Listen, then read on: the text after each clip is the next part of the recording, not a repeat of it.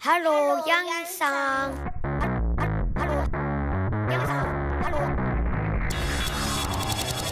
こんにちはナタリーです。こんにちは、サムです。ハローヤンさんへようこそ。この番組は台湾人と日本人の夫婦がカナダ生活の日常を皆さんとシェアする番組ですもうなんか収録したいしたいと思ってたのに全然できなかったんだよ皆さん大変お待たせいたしました前回に引き続きヨシさんのインタビューの後半をお届けしようと思いますはい。はい。ということで、まあ、後半も結構、ヨッシーさん、裏話、これちょっと本当は言いたくないんですけどって言って、めっちゃいろいろ言ってくれるよね。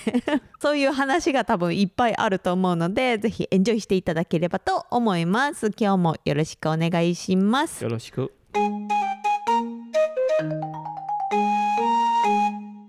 ということで、次の質問です。服装とかね、どんな服で行ったらいいのか、この毎日ユニクロしか着てない私たちは何かした方がいいんでしょうか。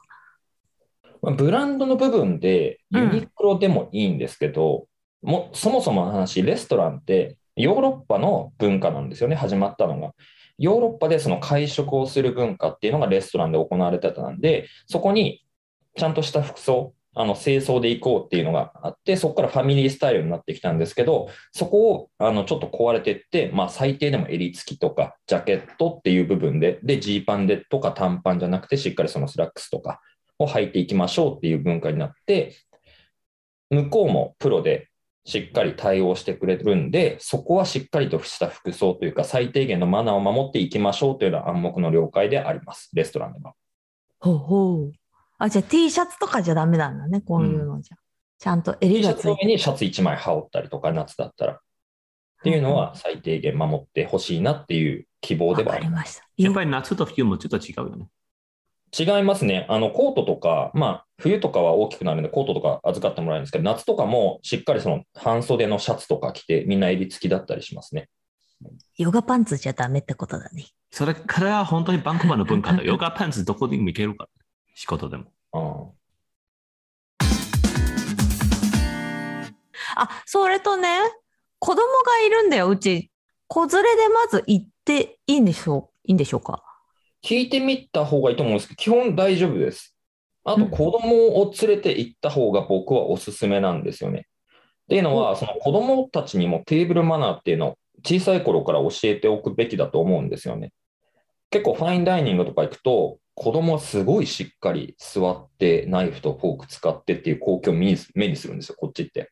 へえ。私は子供できるかな。みんなできないんですよ、最初みんな走り回ったりとかするんですけど、そうそうそう。それをだんだんだんだん教えていくと、大人になって16歳とか17歳になった時とかに、あの、一緒に連れてったりとかして、大人になった時とかに困らないと思います。そうじゃあ、16歳ってことあ、10年かかるってことだ。だ。言葉そう、何でもそうだ。だよね。まあ、まず、ご飯の時間に、ちゃんと椅子に座って最後まで食べようっていう、今そ、このそのレベルなんですよ。でも、ヨシのレストランがファインダイニングでさ、キッズメニューとかある？あります。うちはありますね。そうかまあ、用意してるところと用意しないところがあるんで、聞いてみた方がいいと思います。予約の段階で。予約の段階でね。さあ、なんかさ、バンクーバーってさ、今そういうところ予約しないと入れなくなった。めっちゃ混んでる。めっちゃ人気。ああ、混みますね。あと、最近まで制限あったんですよね、入れるそうトロント。うんなので、うんほぼ予約だけになってましたね。ウォークインは受け付けてませんでした。うん。そフランス料理ってさ、前の日に頼まなきゃ料理とかある？いや、うちはないです。基本ある程度、レストランに入る人数は予想して、その分は持ってるんで、そこまでその完全に予約だけとか、あの、お任せってなると、人あの予約だけ取って予約の人数分しか準備しないんですけど、うち、まあうん普通、基本そんなレストランはそこまでないと思うので、うん。心配する必要はないと思います。そうそう、気になってたの。アレルギー以外にも、この、私はこれは食べたくないとか、これはこうしてほしいとか、お肉はグラスフェットにしてほしいとか、結構ピッキー、ピッキーってなんていうのかな、こう、こだわりが強い人、お客さんで来るんじゃないかなと思って。極端な話、うん。パンデミック後すごい増えました。そういうの。あの、レストランに行かなかったからか、レストランあんまりレストラン側としてはこういうことを言いたくないんですけど、レストランに要求してくることが増えましたね。あの、アレルギーとかもそうですけど、結婚式とか見てて思うんですけど、あれは嫌だ、これは嫌だ、これをやってくれっていうのがすごい増えたなって僕は感じますね、最近。まあ例えばそこは例えば、何ですかね、あの、時間をもっと欲しいとか、料理のあの時間じゃなくて、ウェディングの時間をもっと欲しいとか、ちょっと遅れたりとか、もっとしゃあの時間がもう完全に決まってるのに、写真をもうちょっと撮りたいって言って、まあ、勝手に長く撮ったりとかして、うんそうするとあのウェディング全部遅れちゃったりするんですよ。あの時間が3つとかあるんで、うちのレストラン。その1つが一番最初が遅れると2つ、3つ遅れるんで、でそれをなんかっていうのがあったりします。写真を撮りたいとか、まあ、料理以外でもそういう要求っていうのが、なんか最近増えたなっていうのを感じますし、えっと、料理の方でも、ビーガンとかベジタリアンっていうのはここ数年増えてきましたね。健康志向が強まったのかな？ファッションっていう感覚でみんなビーガンとかベジタリアンって言ってると思います。あ、こっちと一緒だね。あちょっと似てるところある似てるね。やっぱおん、まあ、言うて同じ国だからね。ビーガンだけど魚食べるよとかって、え？っていう そうそうそうそうそう。子いますよ。あ、そうなんだ。はい。だから、それぞれ個性個性的な食生活になってきてるのかな？北米ならではだと思うんですけど、うん本当にビーガンって言ってるのがトレンドみたいなとかあるじゃないですか。ある界隈とかで、ベジタリアンって言いたいとか。っていうのが結構ファッションなんだなって僕は最近思ってます。それを。うん私と一緒だ。私も持ってる。思ってんの？うん思ってる。知らなかったよ。違う。他の人はなんでそうするかなと思う。なんかファッションのためにやってる感じする。ちょっとかっこいい感じがするからとか。と最近のその、そうですね、サステイナブルとかみたいな。そうだね私たちはあそういうのはあるね何も言えないじゃん。そういう、うんあ、安いやつ食食べるとか。そうだ。あと、メインで聞きたいことまだ残っているんですよ。はい。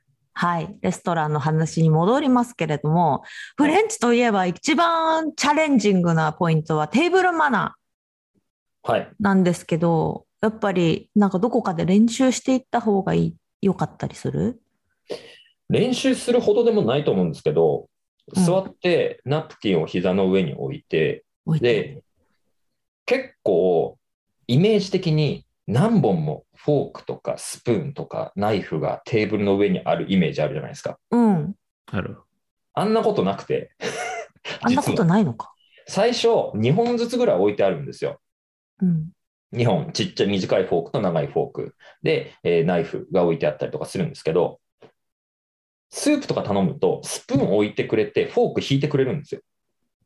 あ、じゃあもうそこっちで食べろよ。置いてくれてるんで。はい考えなくていい。考えなくていいのそうですあの外側から使うよとか習ったんだけど。あんな置いてないです。ないの？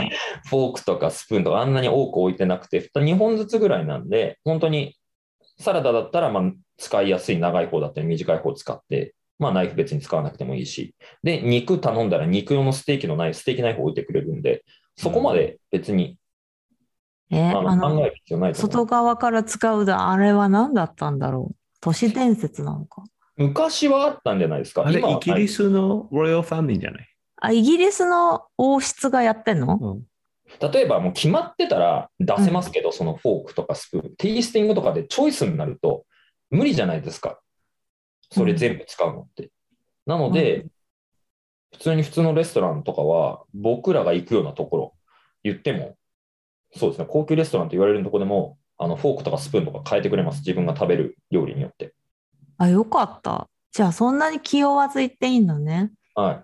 あのご飯をさフォークとナイフでフォークの背中の上に乗せるあれは？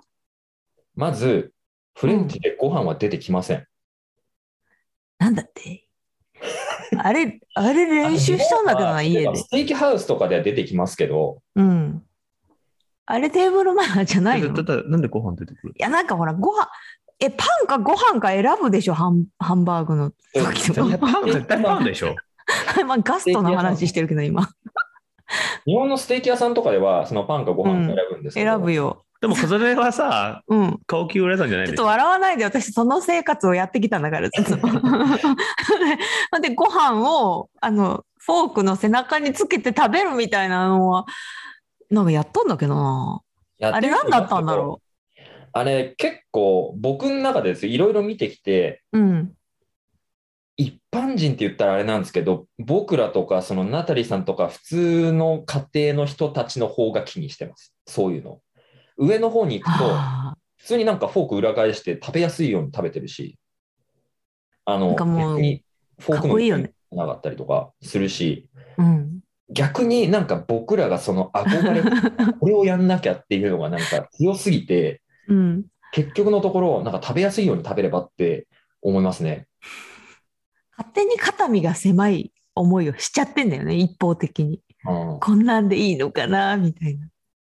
実際、あの、そんな気にしないないですよ、周りも。本当？自分が気にしてるほど多分カナディアンとかは全然気にしてないです。いそろんカナディアンだからでしょ。それファインダイニング関係ないでしょ。うんカナディアンだから何でも気にしてない感じする。する。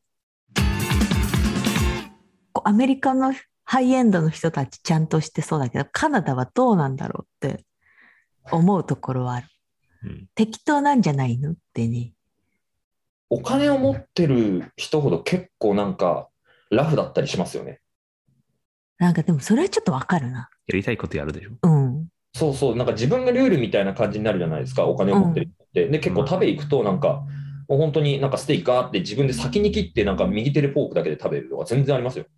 あ、そうなんだ。あ、はいじゃあ大丈夫だ。なんかなんかね携帯見ながらスープ飲んでたりとか、全然ありますけどね。で例えばさ、やっぱり、もうちょっとなんかみんな喋る声ちょっとちっちゃいとかある。あそうですね。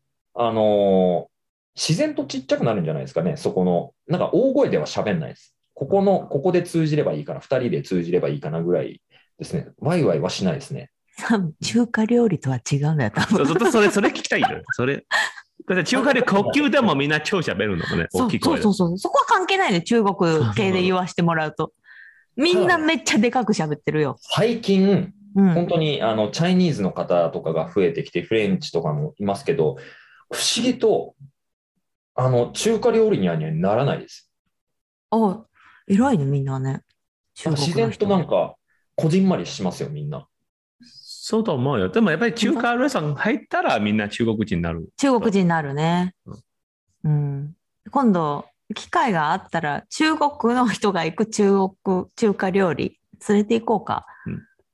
こんな感じだよって言って。で呼吸でもみんな超大きい声出してるよ。そああんたさ、ファインダイニングでさ、う。うん。トロント、パンデミックの後さ、テイクアウトから始まったところある。はい。そのパンデミックの後なんですけど、まあ、パンデミックに入ってから結構テイクアウトになって、ウーバーイーツとかも結構使うようになったんですよね。うん。ただ、その、 fine dining って、そこのレストランの experience というか、経験も含めての fine dining なんで、うん。結構難しいところはありましたよね。で、ヨシさんのレストランもやってる？テイクアウト。一時期やってましたよ。その、今はオープンしましたけど、リミットがかかってて10名とか30名しかレストランに入れないときは、うんウーバーイーツもやってました。やっぱやらざるを得ない状況なのね。うんうんそういう高級店であっても。そう、なんか、例えばパンデミックの前、テイクアウトあった？レストラン。うちはなかったです。基そ本あのーないと思います。うん。こっちもそうだった。うん。いっぱいなんか高級ダイニングのところ、まあなかったんうんだけど、今イートインだけ。ラーメン屋さんも増えましたよね。その、ウーバーイーツを使うところというか、テイクアウトのところ、もっとメジャーになったっていうのはありますよね。結構みんなまだ使ってる？ウーバーイート。使ってるんじゃないですかね、トロント。僕のところは止めましたけど、お客さんが戻ったんで、でお客さんの方に集中したいんで、いつ入ってくるかわからないオーダーを、そうん、確かにね。ウーバーイーツで、ウーバーイーツに向いてる料理じゃないんですよ。う、そうと思うよ。コースとかねバーガーとかだったらわかるんですけど、寿司とかだったらわかるんですけど、うんあ。の、一コースなんで、一コースというか、その全部のプレートを含めての料理なんで、なんか向いてないんですよね、全く。私には多分マクドナルドでも向いてないよ。だからフライスはすすぐ食べたいもんすぐ食べね。なきゃ美味しくないもん。そうそうそうですね。やっぱ寿司か。寿司だけか。うん。寿司バーガーですね。そうだねで。バーガー絶対フライスついてるからね。フライス絶対美味しくないもん。そうですね。フライにこだわるね、サム。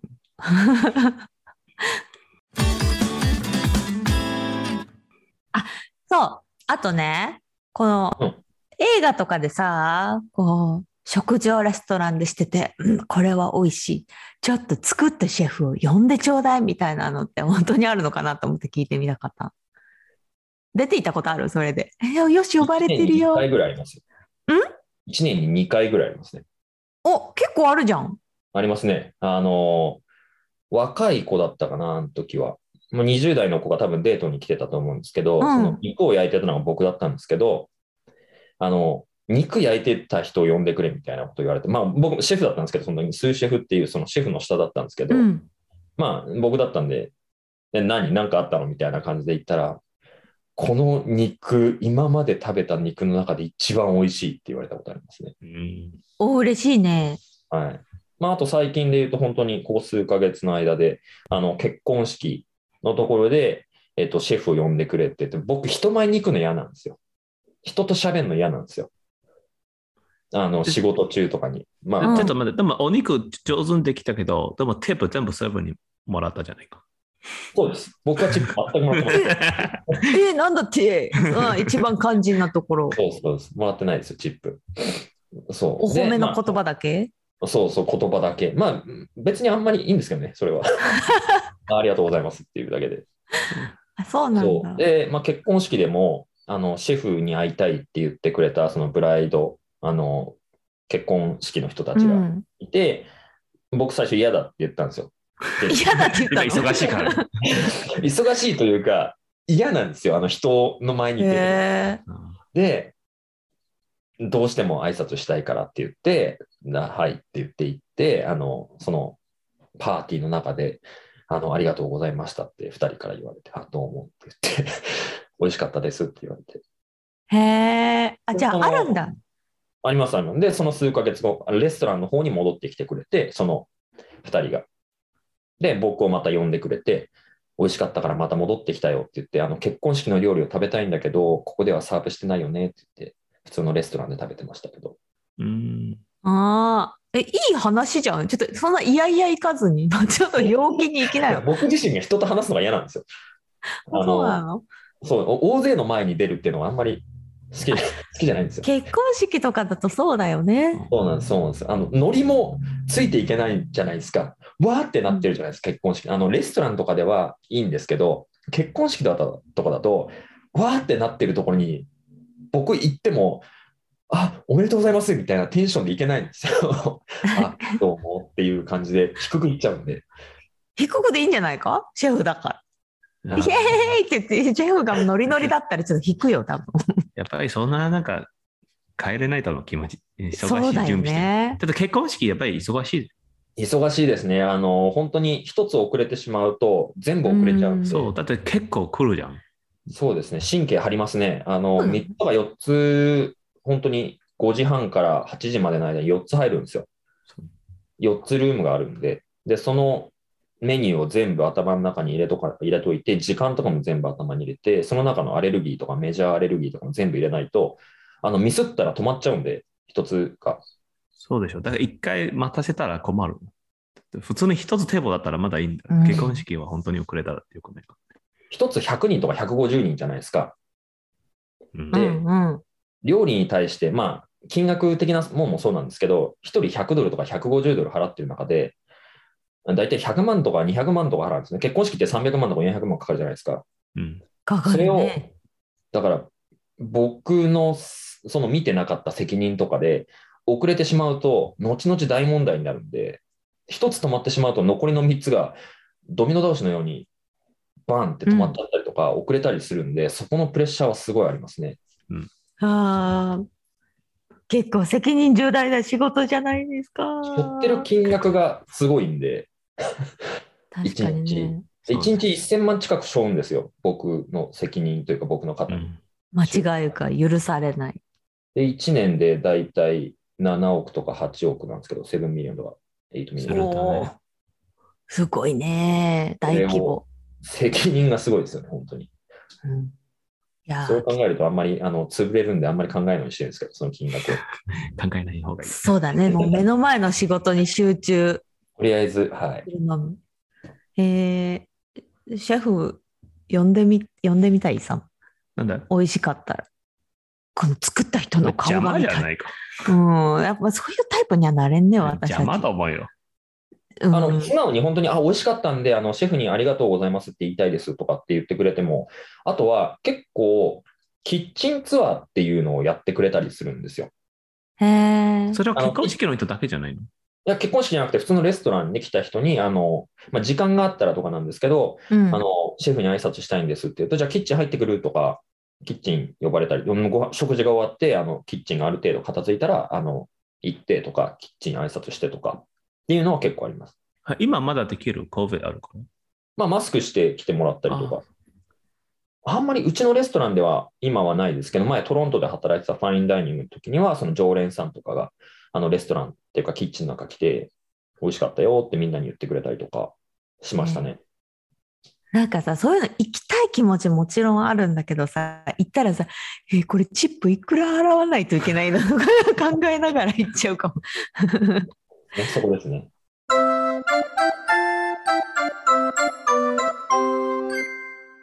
ちょっと待って、今度、ほ本当に行くからさ、私たち、おさらいしようよ。まず、ふ服装は襟付きの、いいよ、皆さん、聞いてる皆さんと一緒におさらいするよ。服装は襟付きのもので、ジーパンは NG と。で、靴はサンダルじゃなくて、ちゃんとした靴。足がカバーされるねスニーカーとかじゃない方。がいいですね。スニーカーとかじゃない方がいい。スニーカーとかじゃない方がいいですね。あ、スニーカーも？あ、じゃあ、ちょっと、フォーマル系の靴か。うん女性？レザーシューズか。レザーシューズね。女性の方でさ、足が、足の先が見えるこうミュールサンダルとかあるじゃないですか。まあ今の季節はちょっと着ないかもしれない、履かないかもだけど、そこまで、なんか、結構カナダってアバウトじゃないですか。うん、そこまで見てないと思いますよ。そうか。じゃあう、ん女性はまあファッションとしてこうサンミュールサンダルみたいなのも、もう絶対ダメっていうわけではないということですね。そうですね。かしこまりました。あまで、り違う話をししちゃうとあれなんですけど、うん、別にここカットしてくれていいんですけど、うん中国の女性の方って、すごい上とかファッショナブルでスニーカー履いてるんですよね。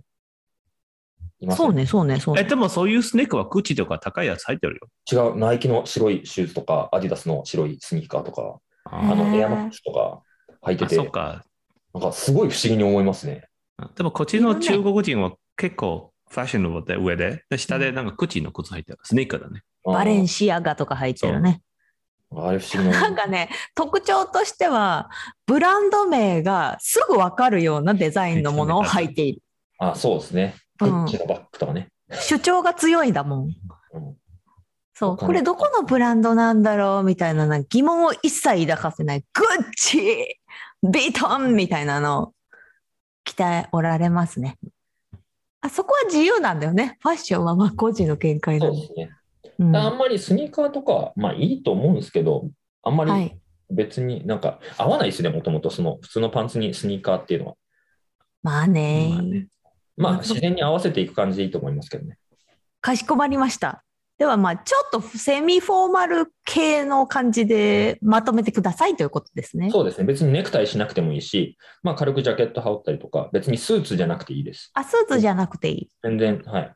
スーツの方がなんかシェフに敬意を示してるとかそういうのはあんの？いや、そんなことあはない。別にない。あのシェフ全く見ないんで。そうだよね。中にいるんだもんね、だってね。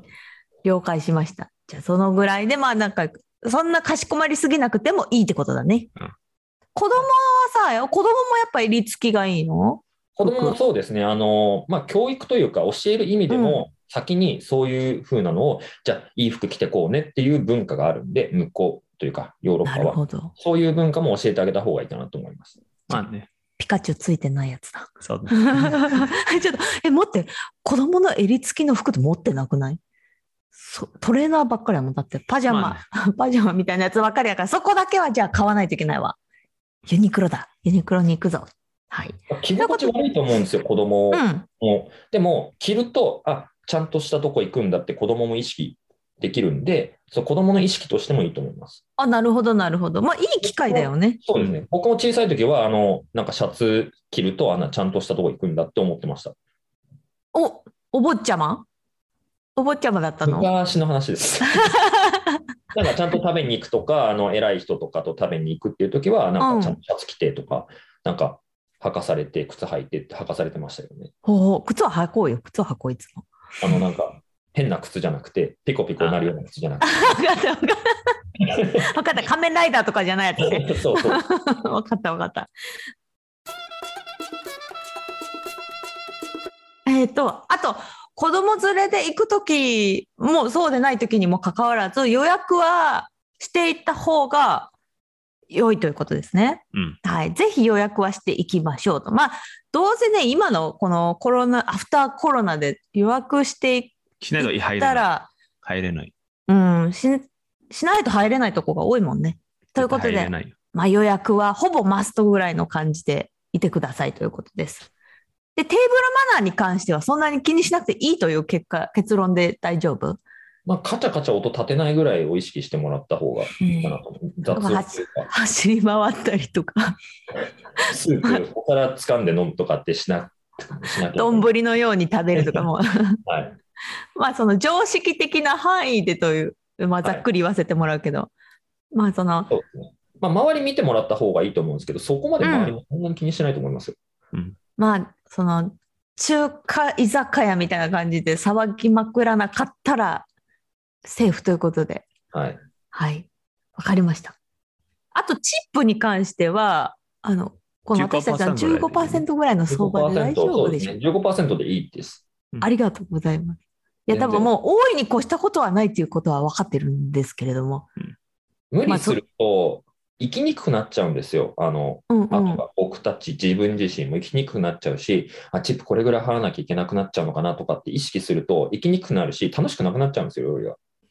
なので、うんそんなに意識しなくていいと思います。わかりました。じゃあ、あの、楽しめる範囲で、ということですね。はい負担にならず。はい。はい。お財布と相談して。ということですね。よし、このぐらいでいけるか。いけるよ。よし。く靴だ、靴。靴、スニーカーをうっかり履かないように。はい。はい。普段、普段ハイキングシューズばっか履いてるもんね。まあね、うん。最近。そうなんで。そういう時が、例えばい1年に1回とか1年に2回とかあってうんもいいと思いますけどね。私は12月末、2回行かなきゃ。あ、そのクレジットカードのそうそうそプロモーションあるから。2回も行くの？う。2回行かなきゃ。えー食べれるかな、そんなに。まあ、2回練習する機会があるということで、じゃあ、ぜひ行ってみたいと思いますね。他、他なんか知っとくべきこととかあるかな？他って別にあの牛裏のことになっちゃうんで、あれですけどね。のあもうぜひ聞きたいチップを払わなかったらどうなるかっていうところ。ああ、聞きたい、聞きたい。あの、チップを払わないと、チップを払ってくださいって言われることがあります。ほうほうほあの、僕のサービスダメでしたか？チップを払わないっていうことは、そのサービスがダメだったっていうことなんですよ。う。んんそうやね。なので、チップを忘れてしまうと、そのサーバーの人に、え、何か不備がありましたか？って聞かれることが、うん大丈夫でしたって言ってチップを払わないのは、そこはちょっと失礼に当たるので、あの、チップを払った方がいいと思います。まあ、無言のクレームみたいな感じになっちゃうもんね。そうなんです。で、うん予約も残ってるんで、次に行った時に、あの、なんか、あまり対応してくれなかったりするとかないと思うんですけど、うん。うんなんか不思議な感じになると思います。で、サーバーで何が起きるかっていうと、あの、チップを払わないと、うん。そのテーブルの金額に対しての数パーセントがキッチンに行くんですよ。いやおうなしに。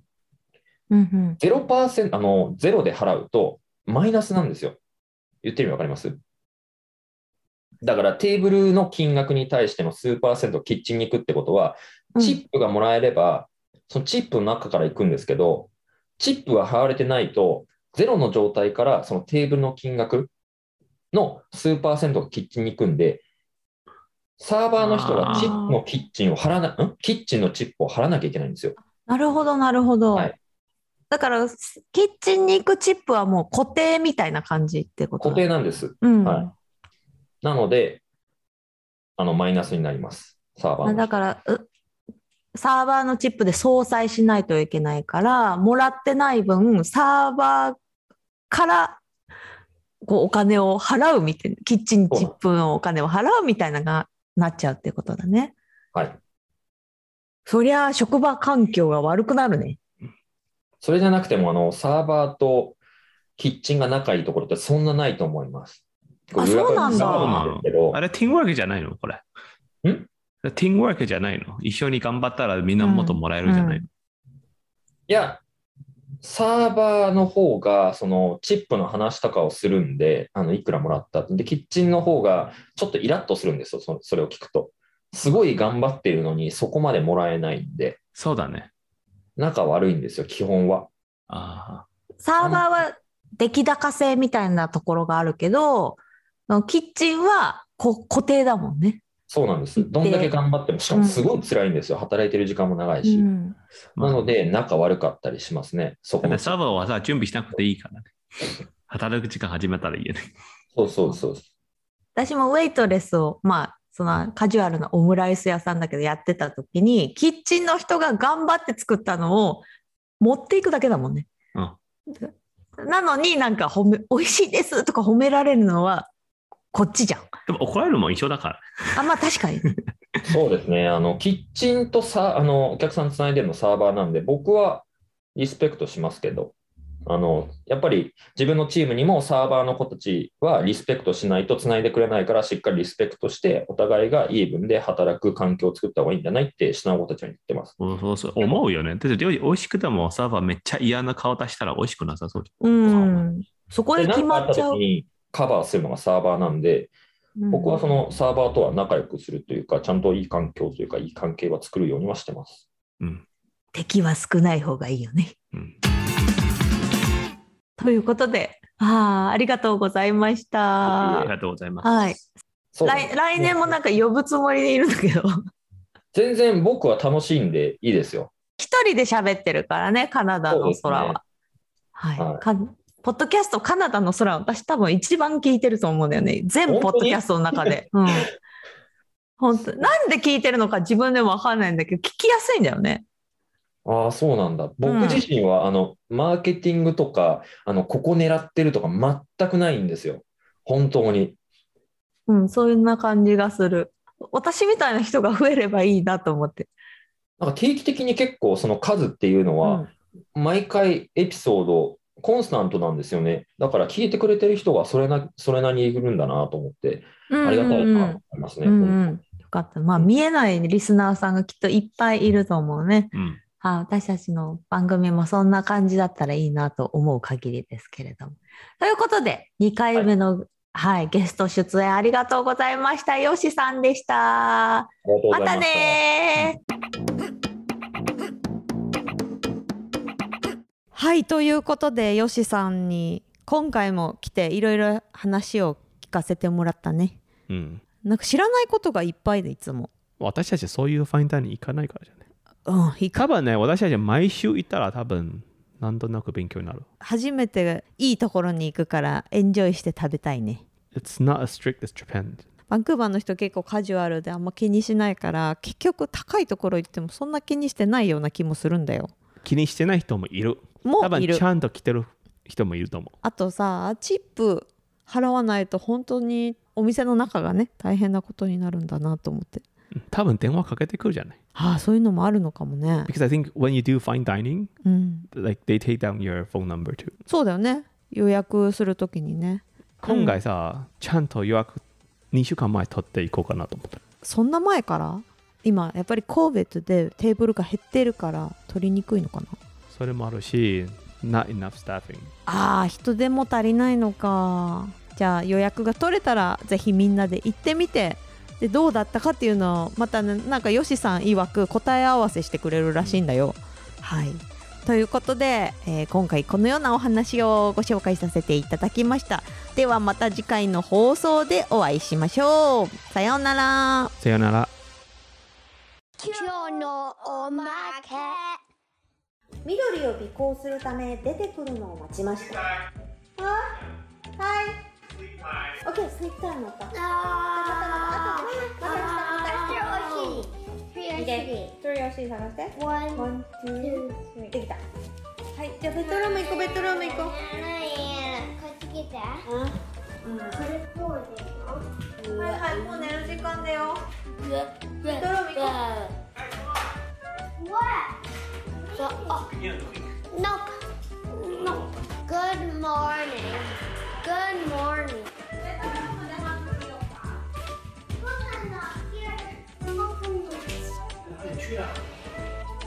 Boinha.